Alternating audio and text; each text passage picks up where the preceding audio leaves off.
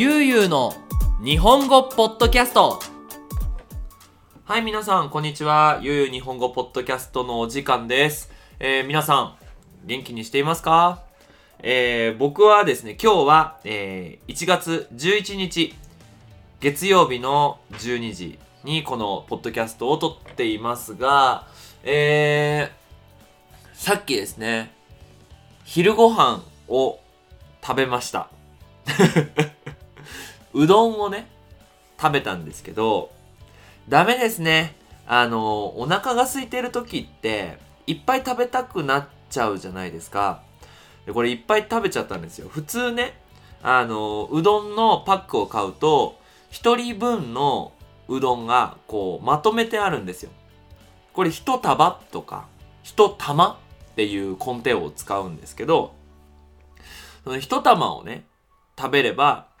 ちょうどいいですよっていうのに、お腹が空いてるからねふたつそれを食べてしまうんですよね。で食べた後にあーお腹いっぱいだ、仕事できないっていう風にいっつもねなるのに、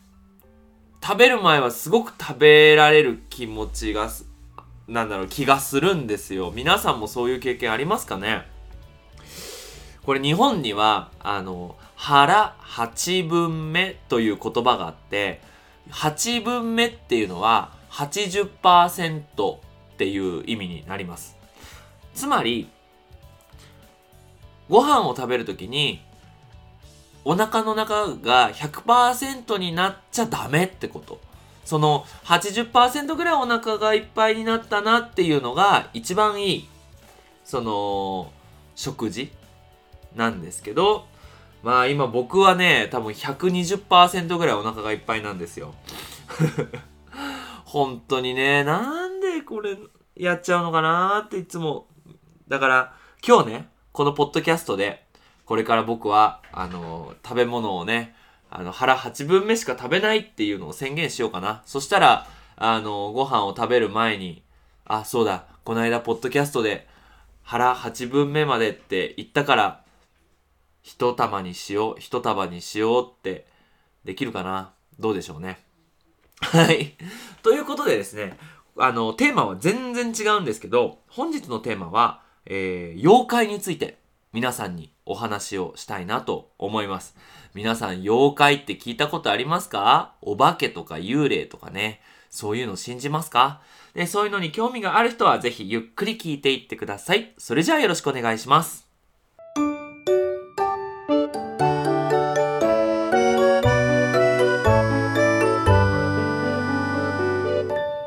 ゆうゆうの日本語ポッドキャスト。はい、ということで本日のテーマは妖怪です。えー、っとですねまあ後で、えー、アナウンスっていうか宣伝させてもらうんですが、このポッドキャストは、えー、ゆうゆうゆうゆう日本語クラセエンリネアオンラインクラスの上級アバンサードのクラスの、えー、クラス内容になっています。はい、ということで始めていきましょう。えー、っとですね妖怪って皆さん聞いたことがありますか？あのー、骸骨とかさ、あのー、ぬらりひょんとかさ、そのモンスター、日本す日本オリジナルのこうモンスターみたいなね、あのー、ヨーロッパとかだとフランケンシュタインとかドラキュラとか、まあそういうそういうものですよ。はい。でえっと日本でね、じゃあどうして妖怪っていうのがすごくね多いんですよね。例えば僕らの世代、僕らのジェネレーションではゲゲゲの鬼太郎というアニメがね毎週日曜日にやっていて必ず見てるし、えっと最近のジェネレーションだと妖怪ウォッチって言って妖怪なんですよ。お化けなんだけど、でもポケモンみたいな新しいジェネレーションですね。妖怪ウォッチってゲームもねすっごい人気になってっていうぐらい、やっぱり日本人って必ず妖怪っていうのを見る見るっていうか、そういうテレビがあったりするんですよね。とても近いもの、私たちの生活に。でメキシコに僕は住んでいるんですけど、メキシコで妖怪って多分ラジョローナぐらいラジョローナあのー、ね女の人ですよね。お皿を割ってね、子供が死んじゃってねっていうね、あれぐらいですよね、聞くのって。はい。じゃあね、その今日はどうしてこの妖怪っていうのが日本にいるのか、いるのかっていうか、妖怪っていうのがたくさんいると考えられているのかっていうお話をしたいと思います。だから今日は怖い話じゃないよ。うん。さあ、まずはじめに、この日本の妖怪を話す前に、日本の文化としてアニミズムっていう考え方があるっていうのを紹介しようと思います。アニミズムっていうのは、物とか、あとは自然、例えば海とか山とかにスピリチュアルなものが入っているっていう考え方。ちょっと難しいね。例えばあのー、海の神様とか山の神様とか、大きい木には神様が住んでいるとか、たくさん使った包丁には何かこう神様みたいなスピリチュアルなものが入っているっていう考え方。これ、あの、例えばマヤ文明、マヤ、ね、クルトゥラマヤね、とかはそういう考え方があると思います。はい。で、日本にはこのアニミズムっていう考え方がすごく、あの、大切に考えられていて、ね、例えば、八百万の神って言って、まあ、ね、日本にははっぴゃくまんの神様がいるっていうので、ね、例えば物を大切にすると神様、がそのものに入ってきますよとかっていう考え方があるんですよ。どうですか皆さん、なんかそういう風に考えたことあります？なんか僕はあの時計がね好きで、えっとお父さんからもらった時計を大切にしているんですけど、なんかそのもちろんお父さん死んでないよ、まだお父さん生きてるけど、その時計を大切にすると、なんかお父さんがメキシコに来たいっていう気持ちとか、なんかお父さんのこうパワーをもらえるような気がして、だからあの必ずお父さん、なんか大切なことがあったりとか YouTube 撮る、大切な YouTube 撮るときにはあのお父さんの時計をつけたりするんですけど、なんかそういうそういうものがもうちょっとこう宗教レリヒオンになったものが日本の神道って言って、日本のね神道イスモになっていきますよね。で、そういう風に考えていくと、そのいいことだけじゃないですよね。例えば物を大切にしたらもちろんいいことが起こる、いい神様がそのものに入ってくれるっていう考え方もできるし、逆に物を大切にしなかったらそういう悪いこうスピリチュアルなものが入ってきてしまうよっていう考え方、これが多分妖怪のベースになるんですよね。で、あのー、どうなんだろう、私はメキシコのそのファミリーのことはよくわからないんですけど、そういうものをね考えると、きっと昔からお父さんお母さんが子供にね、例えば何々をしてはいけません、何々をしなさい、勉強しなさいとか働きなさいっていうのを言うときにさ、絶対子供って聞かないじゃないですか。そのね、えー、遊びたいとか、えー、働きたくない、勉強したくないって言うけど、その時にお父さんお母さんたちは働かないと何々の妖怪が来るよとか、あのー例えば履物を大切にしないとバケゾーリっていうね妖怪がいるんですけど、バケゾーリが来るよとかって言うと、子供たちはあああのねお化け怖いからあの履物を大切にするとか働くっていう風になってきますよね。これはきっと世界どこでも同じだと思うんですけど、やっぱりその話がねすごくあの今でも残ってるから、多分日本にゲゲゲの鬼太郎とか妖怪ウォッチっていうアニメが今でも見られているのかなって思います。じゃあ、その昔々ね、そういういろいろな家族で作られたお話、いろいろな町や村で作られたお話っていうのが、どうしてその今でもアニメになったりするのかっていう、次はそのミステリーについてお話ししたいなと思います。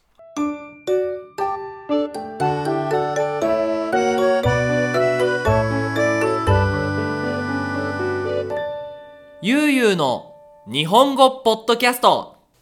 はい、ということで、じゃあそのね、昔いろいろな村とか町で話されていたその妖怪たちがどうして今でもテレビアニメになっているのかっていう話をしたいと思います。えーとひとりめ、あ、ふたり大切な人がいます。ひとりは柳田国男という人です。この人はあのもうほんと江戸時代の終わりに生まれて、明治時代っていう、まあ、せんはっぴゃくねんぐらいの人なんですけど、この人はその妖怪っていうものはその勉強した方がいい、なんか大学の専門にした方がいいって言ったんですね。皆さんの大学にあります？例えば経済とかさ、あの、えー、まあ英語はないか、その法律とか、あとはエンジニアとかっていうね、ものは大学で勉強するけど、妖怪を勉強するっていうのを大学でする必要ある？ってみんな思ったんですよ。だって意味ないじゃないですか。普通に考えて、大学っていう大切な時に妖怪の勉強するんですよ。お化けの勉強するんですよ。で、みんなそれは違うと思うっていうふうに言ったんですけど、柳田国男さんっていうのは違いますと。これはその民間伝承っていうのをしっかりこう理解する、分かるためにとても大切なことなんだと。妖怪っていうのは民間伝承っていうのは民間、その、えー、そこに住んでいる人たち、スペイン語だと言うとシウダダーノですよね。その普通の人たちの伝承っていうのはこお父さんが子供に話して、その子供がその次の子供に話してって言って、言葉でその歴史をこう伝えるっていうのを民間伝承っていうんですけど、あ、民間の伝承って言うんですけど、その民間伝承っていうのは日本っていう町、町じゃない、国の歴史を知るためにとっても大切ですよって言って、いろいろな日本全国のその妖怪の話を集めて辞書を作ったんですよ。で、そのね、例えば秋田県とか鳥取県とかね、鹿児島、九州地方とか静岡県、中部地方っていういろいろな場所でそれぞれいろいろな妖怪がいる、妖怪の民間伝承があるっていう話をしたんですね。これ面白いんですよ。そのだから静岡県、あ、日本の真ん中のその妖怪と日本の南にいる妖怪ってちょっと違うんですよね。っていうので、そのこの妖怪っていうのは日本の歴史を知るためにすごく大事だっていうのをみんなに言って、で今実際それを大学で勉強できるんですよ、妖怪の勉強を。これはあの文化人類学って言って、アントロポロヒアですよね、スペイン語だと。文化人類学のお勉強の中の一つで妖怪の研究をしている人がいます。これも、もし柳田国男さんが、その明治時代の初めに、お半ばかな、その妖怪っていうのは大切ですよって言わなかったら、もしかしたら今、ゲゲゲの鬼太郎とか、あと妖怪ウォッチみたいな妖怪のものっていうのはなかったかもしれない。っていうね、柳田国男さん、ありがとうございます。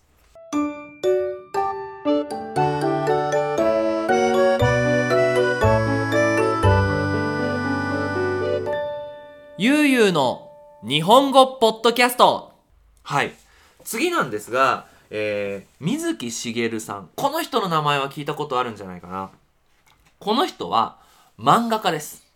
漫画家です。この水木しげるさんっていう人が、ゲゲゲの鬼太郎っていう漫画を描いて、当時、その大学で勉強する、その妖怪っていうものを漫画として描いたから、本当にいろんなその妖怪をアニメとか漫画で見ることができるようになって、そのみんなにとってすごくポピュラーな人気なものになったっていうのが水木しげるさんのゲゲゲの鬼太郎なんですね。まあ簡単に話すと、えー、ゲゲゲの鬼太郎っていうのは、鬼太郎っていう主人公がいます。で、彼は、その妖怪と人間が楽しく一緒に過ごせる世界を作りたい。でも、妖怪の中には、あ、この世界は妖怪のためだけの国にしよう。だから人間たちはみんな殺そうとか倒そうとかね。っていう風に動いていく妖怪を鬼太郎はダメだって言って倒したり。なんかスーパーヒーローみたいなね。でもこれが面白いのが反対もあるんですよ。人間が妖怪の住んでいる場所を壊してしまったりする。じゃあ妖怪が住めるように鬼太郎たちは人間をその脅かす。脅かすはスペイン語でアススタールなんですけど、脅かすっていうのが、えー、この大きなね鬼太郎のテーマになるんですけど、みんな、ああ、そうですか、面白そうで終わりじゃないですか。これね、この水木しげるさんっていうのは本当にすごい人なんですよ。まあ、どう、どうすごい人かっていうのは、まあ、簡単に言うと、えー、まあ、きゅうじゅうさんさいまで生きたっていう、そのすごく長い間生きていたっていうのも一つ。あともう一つは、戦争体験があるっていうね、お話なんですけど、あのー、第二次世界大戦、はい、セグンダゲラムンディアルですね。水木しげるさんはにじゅういっさいの時にその戦争でね、フィパプアニューギニアかなに行ったんですよ。もちろん一人じゃないですよ、戦争ですからね。でアメリカ軍とアメリカのアーミーと日本のアーミーは戦ったわけなんですけど、水木しげるさんっていうのはちょっと不思議な人なのね。なんで戦争ってあるのかなとか、なんか、あー、もう、頑張れないとかっていう、なんかちょっとこう真面目じゃない感じ。ちょっと不思議で、のんびり、ゆっくりしているようなイメージを持ってもらったらいいんですけど、で、で彼がね、ある日、その、アメリカ軍と日本軍が戦っているから、そのアメリカ軍が何をしているか見てきてくださいっていう仕事をもらったんですね。で、で、アメリカ軍が何をしているのかなってこう一人でそのアメリカ軍を見に行って、で、パプアニューギニアなので、たくさんね、動物がいるんですよ。で、朝、すごい景色が綺麗で、鳥がこう飛んでいくのを、あー、鳥綺麗って見てたら、アメリカ軍が実は来ていて、で、ピストルでみんなバンバンバンバンバンバンバンって撃たれて、死んでしまうんですね。で、その時に、あのー、水木しげるさんは爆弾、ボーン、ボンバね。爆弾で、あー、右手だったっけな、左手だったっけな、を失っちゃうんですよ。ないんですよ、一つの手、腕が。ちょっと待ってね、右手だったかな？そう。だから、水木しげるさんって、皆さんインターネットで調べたら、手ないんですよ。右か左が。はい。そうそうっていう状態でね。でもうこの人の歴史を話すと本当に長いから、あの本当になんていうの、まあまあのお話をしようと思うんですけど、その右手がなくなって、でしかもマラリアっていうすっごい大変な病気にかかっちゃったんですよ。そう、あ、左手がなくなったんだ、ごめん、左手がなくなったんです。はい。ででも本当に病気になってしまって死んでしまうかもしれないってなった時に、パプアニューギニアの、えー、原住民原住民っていうのはずっと昔から住んでいるインディアンインディヘナね。そう、原住民に助けられるんですね。そのでその食べ物をもらったり生活について教えてもらったりして、で戦争が終わって水木しげるさんは日本に帰ることができるんですけど、その時に水木しげるさんが感じたのは、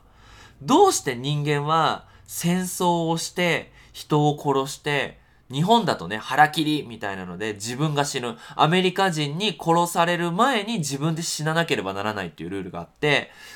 なんかそういうことばっかり考えてるのに、原住民っていう人たちはね、自分のスタイルの生き方で美味しいバナナを食べて、そして毎日踊って歌って楽しく生活している。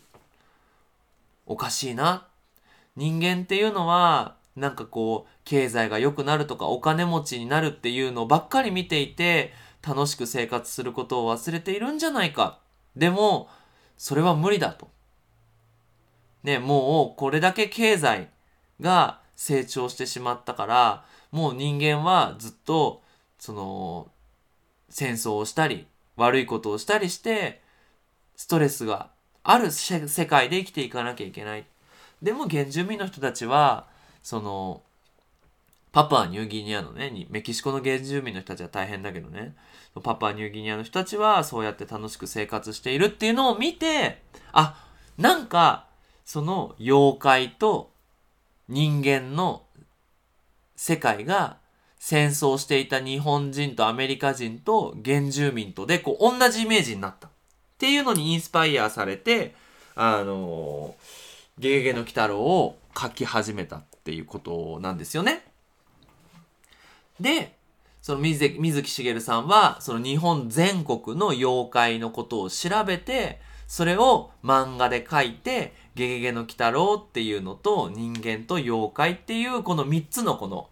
そのなんていうのかな、勢力みっつのグループに分けて、それをこうそれの中で漫画を描いていったっていうのが、まあ、ゲゲゲの鬼太郎のお話なんですね。でこれがあるから、まあ、日本人は妖怪っていうのはなんか怖いものっていうよりかは、なんかもうイメージとしてはポケモンですよ。ポケモン、いいやつもいるし悪いやつもいて、で時々あの良くも悪くもないやつもいるみたいな。でも人間とはまた別の生活スタイルがあるっていうね、そのポケモンみたいなイメージでこう妖怪っていうのが日本人の中に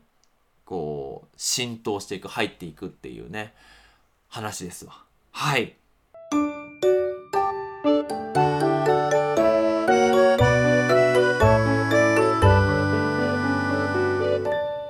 ゆうゆうの日本語ポッドキャスト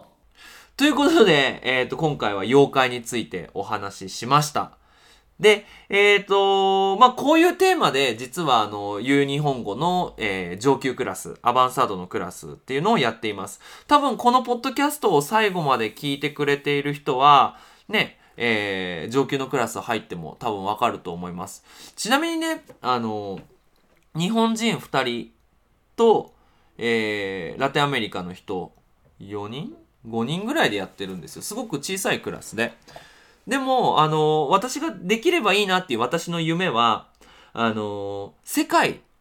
いろんなところからこの上級のクラスに参加してほしいなって。別にインドでもいいし、中国でも韓国でも、日本にいる人でもいいし、あの、スペイン語が話せなくてもいいと思うんですよ。クラス日本語でやるので。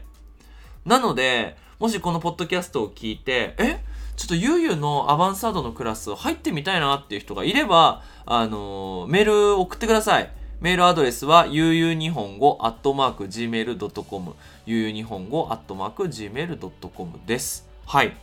ね、きっとあの、こういう興味のお話ししたものをこの読解、読む形で練習して、で、まあ、あの、お話、えー、ディベートをしたり、話す練習をしたり、エヌツーエヌスリー の文法を勉強したりしています。はい。で、もちろんあのー、クラスにね入らなくてもこのポッドキャストだけでもたくさん耳のトレーニングはできるので、もし、えー、クラスに興味がある人は連絡してください。はい。また引き続きゆうゆう日本語ではテーマの募集をしています。こんなテーマについて話してほしい、えー、こんな話が聞きたいということがありましたら、えー、インスタグラムのダイレクトメッセージ、Facebook のコメント、そして、えー、Gmail ゆうゆう日本語 アットマークジーメールドットコム まで連絡してください。必ず取ります。ということで皆さん、引き続き日本語の勉強頑張ってください。それじゃあまたね。バイバイ。